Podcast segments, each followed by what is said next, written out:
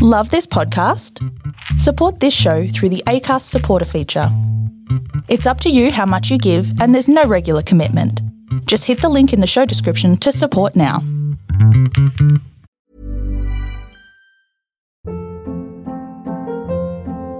Hold up. What was that? Boring. No flavor. That was as bad as those leftovers you ate all week. Keke Palmer here, and it's time to say hello to something fresh and guilt-free. Hello Fresh. Jazz up dinner with pecan-crusted chicken or garlic butter shrimp scampi. Now that's music to my mouth. Hello Fresh. Let's get this dinner party started. Discover all the delicious possibilities at hellofresh.com.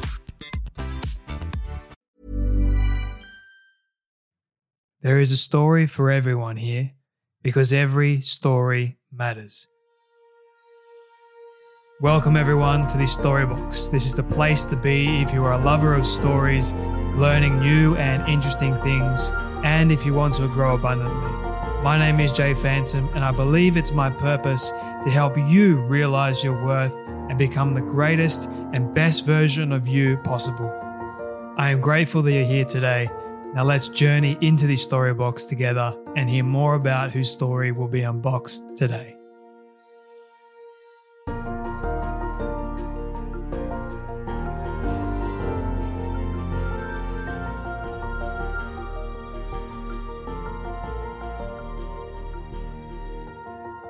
How many of you have seen or heard of that film Left Behind? How many of you have also seen that new TV show that's out that is absolutely blowing up called The Chosen? Well, my friends, my guest today is none other than New York Times bestselling author Jerry Jenkins. Now, for those of you that somehow don't know who this man is, you're in for a real treat. Jerry Jenkins is the writer of the blockbuster New York Times bestselling uh, series Left Behind that included 16 books and sold well over 70 million copies worldwide and had several movie adaptations. Jerry started his writing career at the age of just 14 years old as a sports writer for a daily newspaper and published his first book at 24 years old. So, my age right now. Uh, Jerry has written several biographies, including those of Hank Aaron, Walter Payton, Mike Single Singletary, uh, and also assisted Billy Graham with his autobiography too. How about that? Jerry's also written a novel called The Chosen. I have called you by my name, and it was adapted into a TV show by Jerry's son, Dallas Jenkins. Now, The Chosen is a novel that centers on Jesus in Galilee and those who encountered him and how their lives have been changed as well as a result of encountering uh, Jesus. Imagine that. The novel, like many historical films about Jesus, includes biblical and historical elements and encourages a more realistic perception of Jesus and his disciples. The novel is adapted from the series that has changed the dynamics of filmmaking with crowdfunding that raised over $21 million. That is incredible. And the series has been viewed by over 90 million people in over 180 countries. Uh, Jerry has written also close to 200 books, including 21 New York Times bestsellers. So going from uh, writing his first book at 24 years old to now writing well over 200 books is honestly incredible. I had so much fun speaking with Jerry. Uh, he is now a friend and I guess you could say mentor from afar too. Um, his work has inspired me. It, it's challenged me. It's scared me half to death some of the time, uh, especially with the Left Behind series. But I have no doubt that you guys uh, will get something from this conversation. I got to ask Jerry a question he's never been asked before, which was pretty pretty special. Um, but I hope you guys really really enjoy this one as much as I did. Uh, nonetheless, so please share it around to your friends and family. Let everyone know about this one uh, too all the links for everything that you need Jerry's books, website, his writing courses as well, all in the show notes below. You can watch the full video now over on YouTube. Highly recommend that you guys do that as well. But before you go, please don't forget to subscribe and leave a rating and review over on Apple Podcast. So, my friends, you know what time it is. I am not going to leave you behind, I promise, in this conversation. But let's journey into this story box together and listen and learn about the incredible story of none other than Jerry Jenkins. Well, thanks so much. It's an honor to be with you. Thank you so much for making the time. I we were just talking earlier about how you just had knee surgery, um, and you've been right. recovering. It's been quite brutal for you, so I appreciate you making the time to be here today.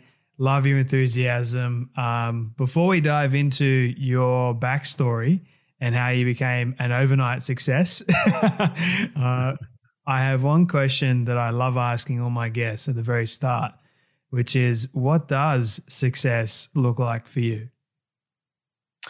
Well, you know, success is a whole different thing for me than for most writers um, because I really was never called to write. Uh, I wanted to be a writer. In fact, I was a professional writer by age 14 because I talked my way into to being a sports writer for a local newspaper. And they paid me this is back in the dark ages of course and they paid me a dollar per inch of copy that survived the editor's uh, blue pen.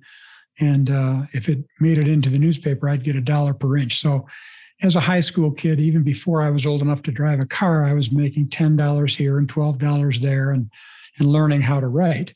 And uh, but a, a, few years after that, I felt a definite call at a camp meeting.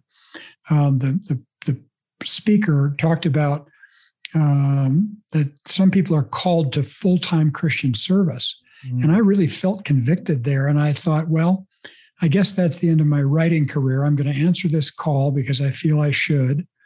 I want to obey. And uh, I'll have to probably study to be a pastor or a missionary. And so I went forward and I, I talked to the, the speaker's wife, actually. She was really a wise counselor. And I told her what I just said, told you. And she said, Don't be too quick to give up the writing because sometimes God equips us before he calls us. Mm. And you may be equipped with the writing as a vehicle to answer that call. Well, that changed my whole view of writing because, you know, as you know, most people who write books, they're looking for bestsellers, they're looking for big royalty checks, they're looking for great reviews. Well, I'm looking for those too, and I and I've been pleased to have uh, you know enjoyed a lot of that. But that's never been the goal. My goal has been to fulfill the call. So just by writing the books, I'm obeying. And to me, success is obedience. And sales and reviews and royalty checks aren't up to me anyway. That's all in God's hands and in the hands of the market. And that really takes the pressure off me. I try to do the best I can. I want to be the best writer I can be, but not for the sake of worldly success, but to answer the call. You're the first person on my show that has actually equated success as being obedience. And mm. I, I, love that. And I love how you mentioned the calling and you're fulfilling the calling in your life. Um, uh, there's one, one of my favorite verses. I think it's in the Bible. I think it's in, in Corinthians, which talks about God doesn't um, qualify. I'm probably God qualifies the called. He doesn't I think it's that. I'm stuffing it up in a big way. Um, let I know it'll come to me in, in better moment. God doesn't call the qualified; He qualifies the called. There we go. um, go.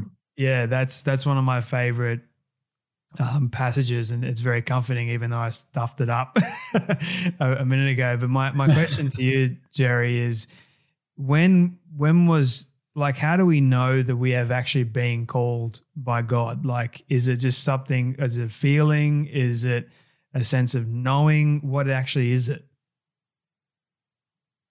i think it varies for different people for me as a about i was about 16 when this happened uh, i felt under conviction when the when the preacher was talking about you know some are called to full-time christian work he said all christians are called to serve full-time but some people will actually make their living in ministry. And, and it's a calling. And I felt, I mean, my heart was racing and I felt pressure. I felt like I need to respond to this. And I felt this need to say yes or no. I could have disobeyed. I could have said, no, I want to be a sports writer and that's what I'm going to do. And I'll try to be a good Christian on the side. But that wasn't what the calling was. It was a call to full time Christian service. And so that's how it was for me. I felt under conviction and I felt like I needed to answer. When was the moment for you that you became a Christian? I'm always curious about this. Like, what did you grow up in a Christian family? Was it, uh, when was a moment for you that you realized that you needed Christ? Yeah, that's uh, that used to be a bit of an embarrassment for me because I was raised in a, in a Christian home and we we all went to church every Sunday and and uh, my brothers and I knew all the Bible stories and that type of thing. And uh, I remember as a t- as a teenager hearing other people's dramatic stories of salvation. And they would talk about having been in in prostitution or drugs or alcohol or, you know, some horrible life, and then they were they're you know saved out of that. And I thought, wow, I wish I had a dramatic story like that. And I realized what a privilege it's been for me to not have to go through that and to have been raised in a home like that. My mother actually led me to faith when I was six years old. My dad and my two older brothers were at a father and son function at, at our church, and I was too young to go. And so I was playing in the living room, and, and uh, I noticed the painting on the, the wall of Jesus knocking at the door. Mm-hmm. And I didn't know that story. I hadn't heard that story from the Bible. So I asked my mother about it, and she said, Well, it's symbolic. And I didn't know what symbolism was at that age. I'm not sure I do, do now, but uh, she said that that door symbolizes your heart. And Jesus is knocking at the door of your heart. And he won't push the door open. You have to open the door and invite him in. And I wanted to do that. And so that's what I did. And that's that was the time. Now I needed to rededicate my life as a teenager and I needed to get serious about it and really know what it all meant. But I traced my salvation to that day at six years old with my mother. I was five years old and same same thing. My mom led me to Christ and I knew mm. like it was I can't remember exactly what was going on. My mum can tell the story a lot better than what I can, but I knew that it was. I jumped on her lap and said, "Mum, I don't want to go to hell. I want to go to heaven." Um, and she led me through the the the gospel um, message. And then when I was ten, when I could understand it a bit more, that's when I reaffirmed my my commitment towards God. And that was my pastor at the time that helped me walk me through all that. Um, so I think it's a it's a beautiful thing coming to know Christ as as your Lord and Savior. I remember actually calling my grandfather, who wasn't a Christian at the time, and telling him, "Hey, Grandy, I just became a Christian." And he's like, "That's that's great. What the heck does that mean?" um, you know, like, and I was just all all excited about it. Did you have that sort of feeling as well? Yeah, I did, and um, you know, I, I, knew it was something special in our family and I was eager to tell everybody. And um, I, had always been, you know, even at age six, I was pretty active in the, the church, you know, little kids group. Mm-hmm. And I remember, I think I was probably eight or nine, but they chose a junior pastor and they, they chose me. And I'm not sure why. Uh, I wasn't any better than anybody else there, of course, but uh, I remember feeling really kind of proud about that and thinking this is this is a great responsibility. Mm-hmm. And uh, I've just always loved church and the Bible and and other Christians, and so I didn't go through one of those periods where I turned my back on it or rebelled or had to, you know, to to to come back.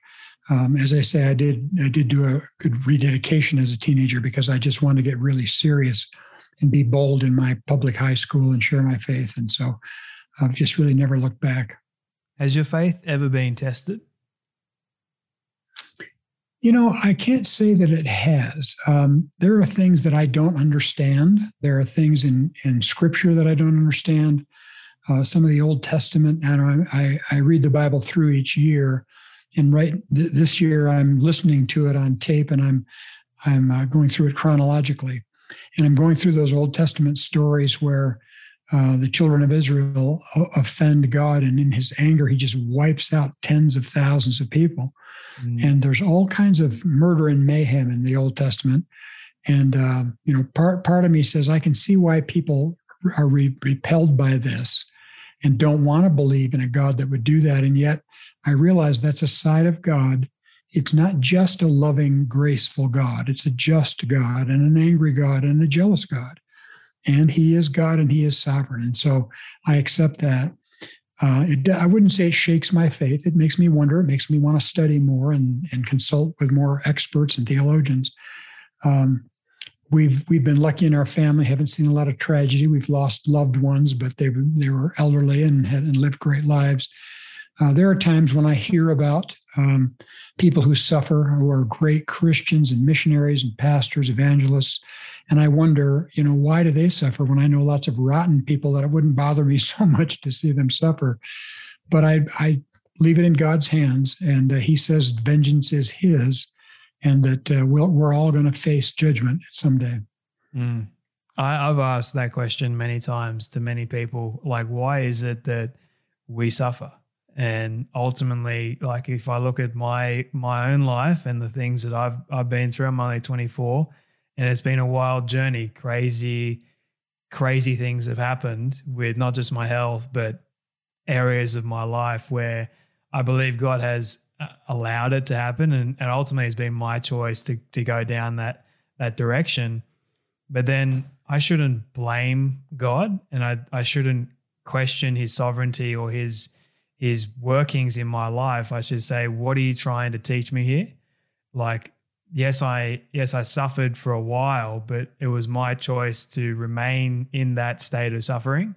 Yes, it sucked, but ultimately God was still there comforting me. I just didn't want to see it.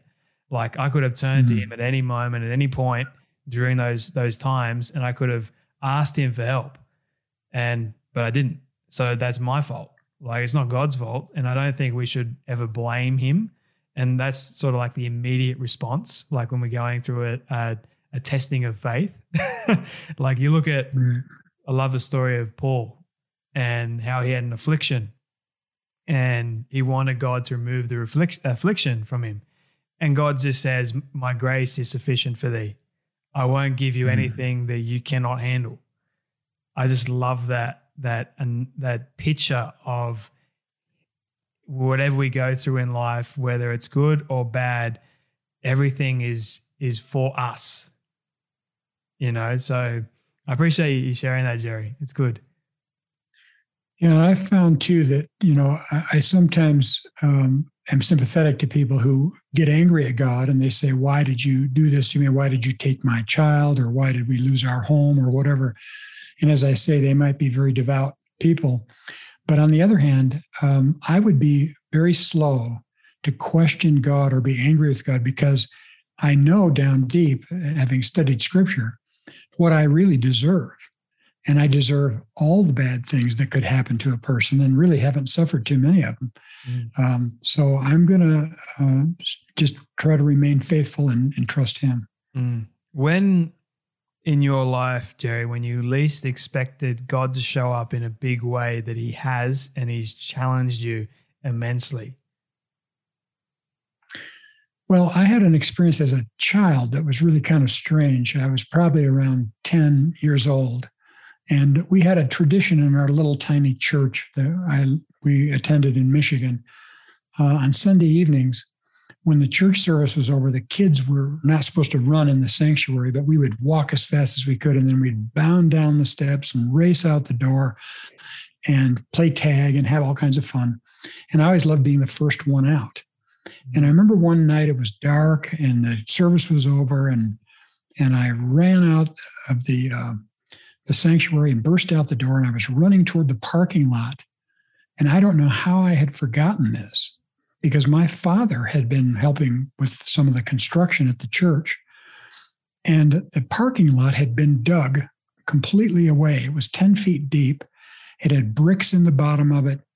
Um, for some reason, we didn't have construction horses at that point that we should have. I mean, it was they were you'd see them on the road, but there was nothing warning anybody there was a hole there because everybody knew it. And I'm running full speed toward this parking lot, and I get right to the edge and I feel this arm stick straight out and catch me right at the at the stomach. And almost like in the in the cartoons where your feet go forward and your head goes forward and you're stopped. And I'm and I'm set right back down and I, and my eyes get accustomed to the darkness and I realize I almost pitched 10 feet down into these bricks. And and I look around to think who who was that that stopped me? We had one guy in our church, an, an old elder, who was from the South. So we forgave him for being a smoker, you know. and he used to go outside and smoke. And I thought, well, it must be him. And I looked around, he wasn't there. No one was there. I believe God, just the arm of God, stopped me from killing myself that, that night. And uh, you talk about unexpected. It was hard for me to even talk about because I couldn't I couldn't believe what had happened. But uh, that's probably the most dramatic experience I've ever had. Wow! Did anyone not believe you? Uh, I think there were a few who who said, "Oh, you just realized at the last instant and and stopped and you know skidded to a stop." Um, I know better, but um, yeah, there were probably a few people who were pretty skeptical about the story. I I can um, I believe you because something similar has happened in my life, and I won't go into what actually happened, but I will say that I wouldn't be here if it wasn't for him. Um, mm. I I really really do believe that God protects us, and yeah, yeah. so moving moving forward a little bit, Jerry, in terms of you've studied the Bible, you know a lot of the stories in there.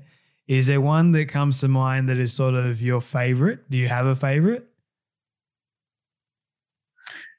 That's a good question. I don't know if I've ever been asked that before. I, of course, I love the David and Goliath story. Uh, always been fascinated by Jonah and the whale. Um, the the story of Joseph and his brothers. That's a that's a favorite of mine too. I'm not sure I have a favorite, but uh, and of course I love. I mean, I just love the story of Jesus. And uh, um, you know, my son has created this TV series called The Chosen that's become an international phenomenon and uh, he's bringing to life the stories that I heard when I was a kid. Mm. Um, I remember being in the hospital for three weeks with uh, rheumatic fever as a child. My mother helped me memorize John 3, the, the meeting of uh, Nicodemus with Jesus at night. And uh, to see my son, you know, decades later bring that to life on the screen was very moving for me. So I suppose if I had to pick a favorite, it would be the Nicodemus meeting Jesus by night. So your son was the one that started the Chosen. That is incredible. That's correct. He's um, he created it. He's he's revolutionizing everything. Like, ah, oh, that is cool. that is so cool. I, I, I have to speak to him. that is amazing. Um, so where does your your inspiration come from to write so many books? Like, do they come from reading other people's work, the Bible? Is it through prayer? Where does it come from?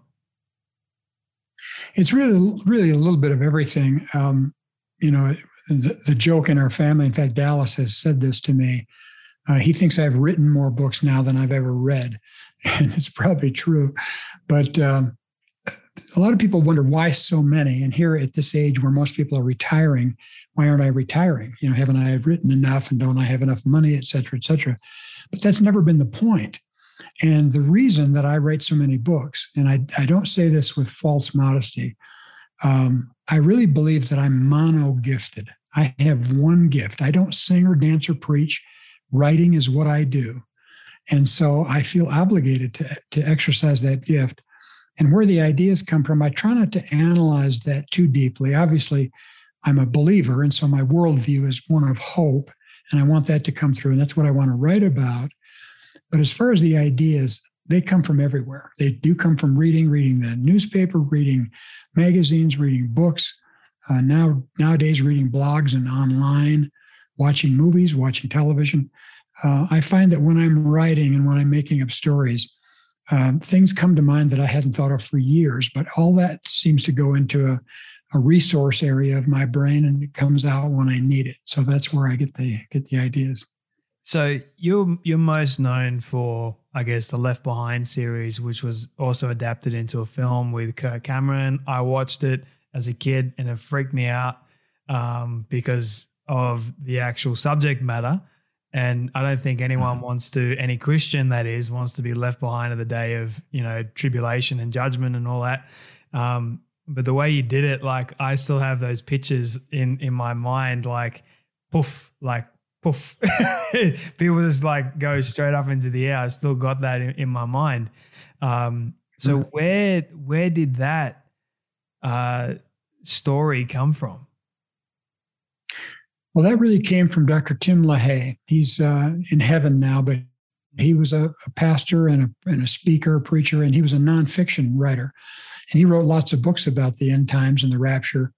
And he he noticed that though he was a best-selling nonfiction writer, it seemed to him everybody was reading fiction.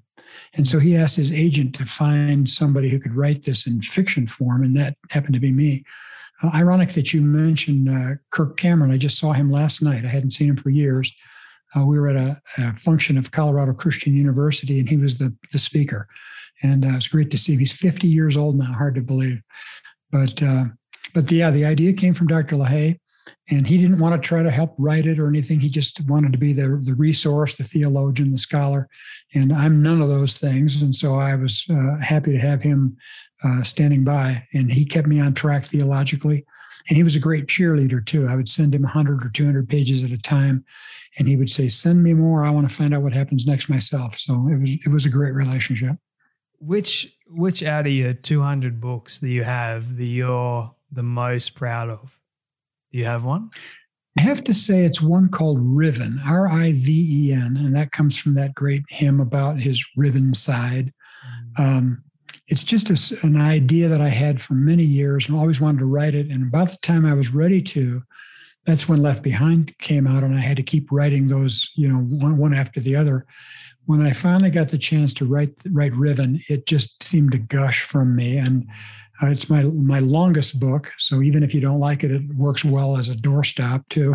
but um, I was really happy with how it came out and how the how the publisher uh, did the cover and that type of thing. So that's my favorite of all all the ones I've done. It also could be used as a weight. exactly. Um, so, what what does it take? I mean, okay, let me ask you this one. So you weren't an overnight success at all. And in fact, you you had a lot of books already out before you quite achieved the world success. Um, what kept you going in those those moments? Was it going back to your call? Did you ever think that you would be a bestseller?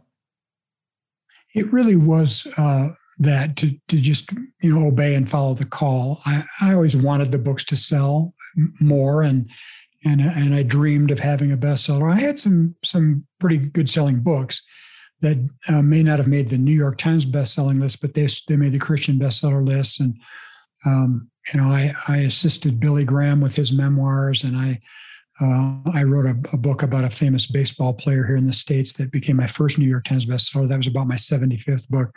So I had books that sold enough to to make me some money and allow me to put my kids through college and pay our house off and that type of thing. So I wasn't a failure, um, but I would say I was probably a mid-list writer, what we would call it. Uh, never dreamed. I mean, nobody ever dreams of a phenomenon like Left Behind, or for that matter, The Chosen. I mean, my latest book is a novel based on The Chosen, mm. and because of the phenomenon of the TV series, that book is going to do really well too.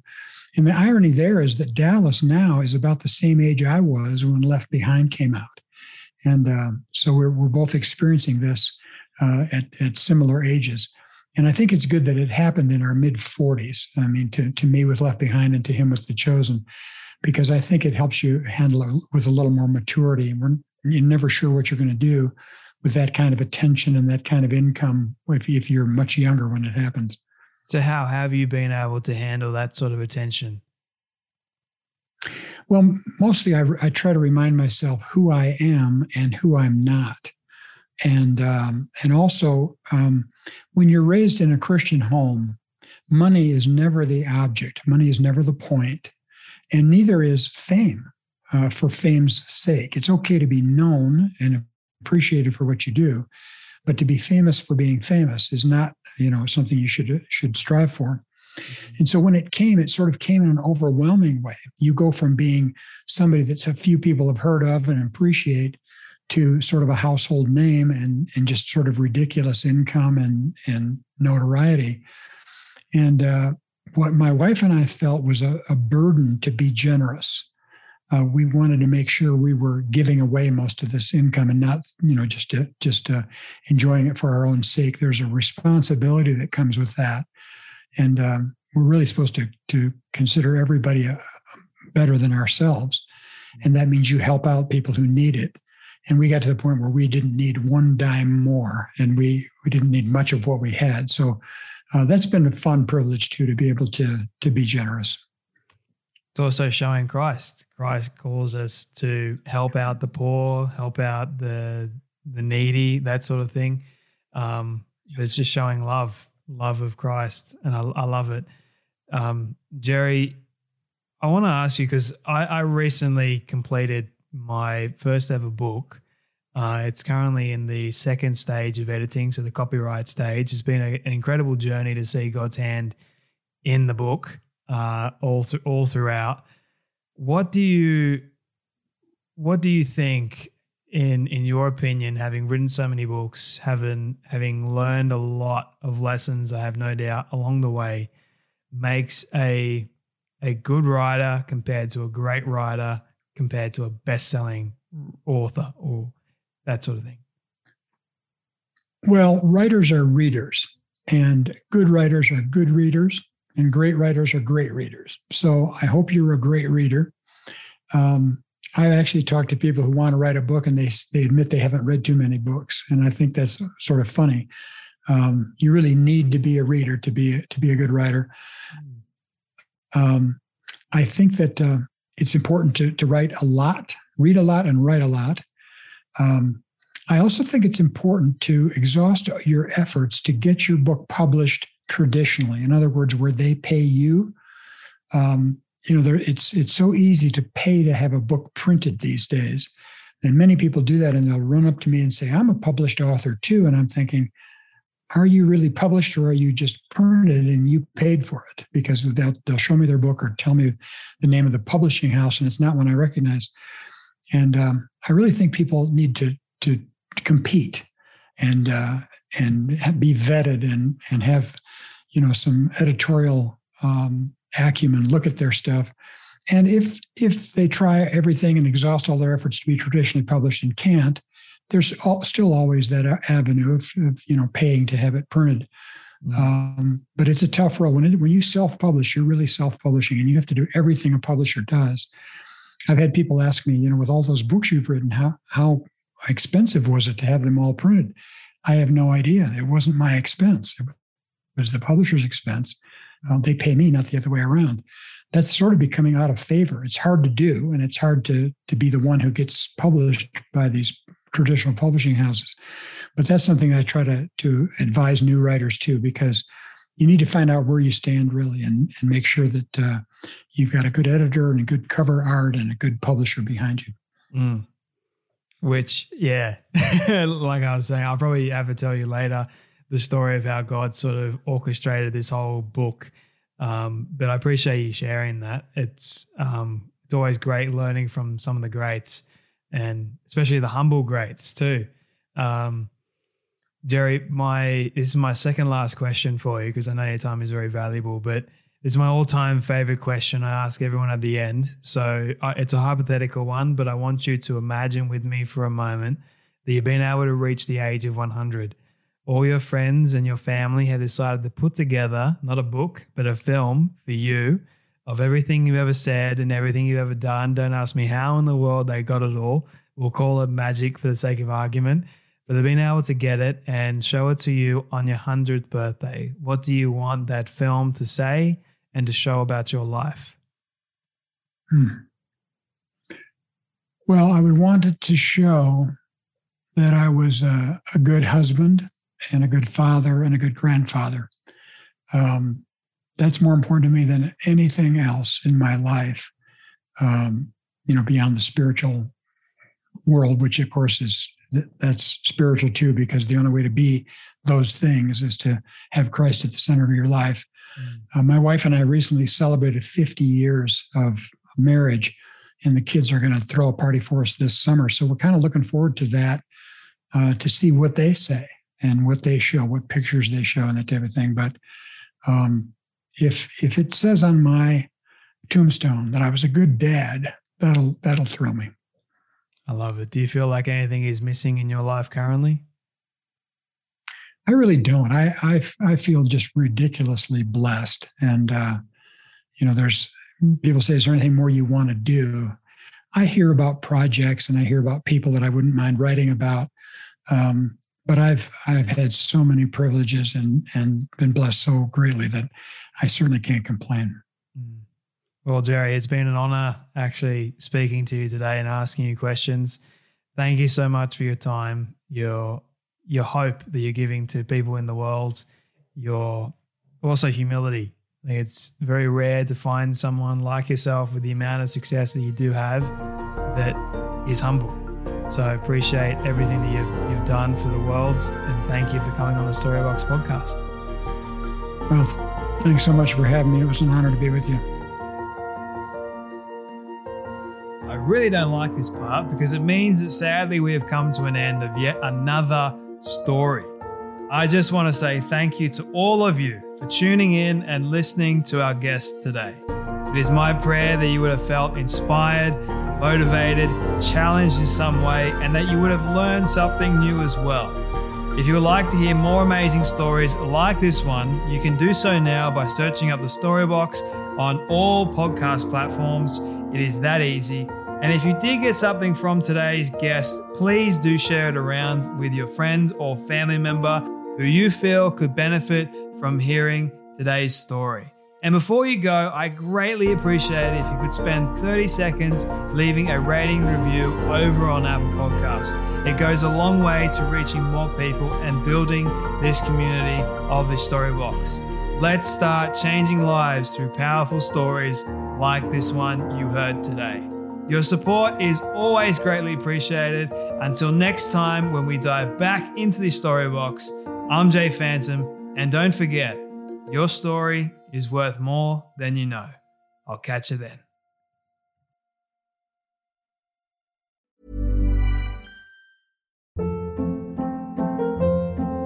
Hold up. What was that? Boring. No flavor. That was as bad as those leftovers you ate all week. Keke Palmer here, and it's time to say hello to something fresh and guilt-free. Hello Fresh. Jazz up dinner with pecan-crusted chicken or garlic butter shrimp scampi. Now that's music to my mouth. Hello Fresh. Let's get this dinner party started. Discover all the delicious possibilities at hellofresh.com.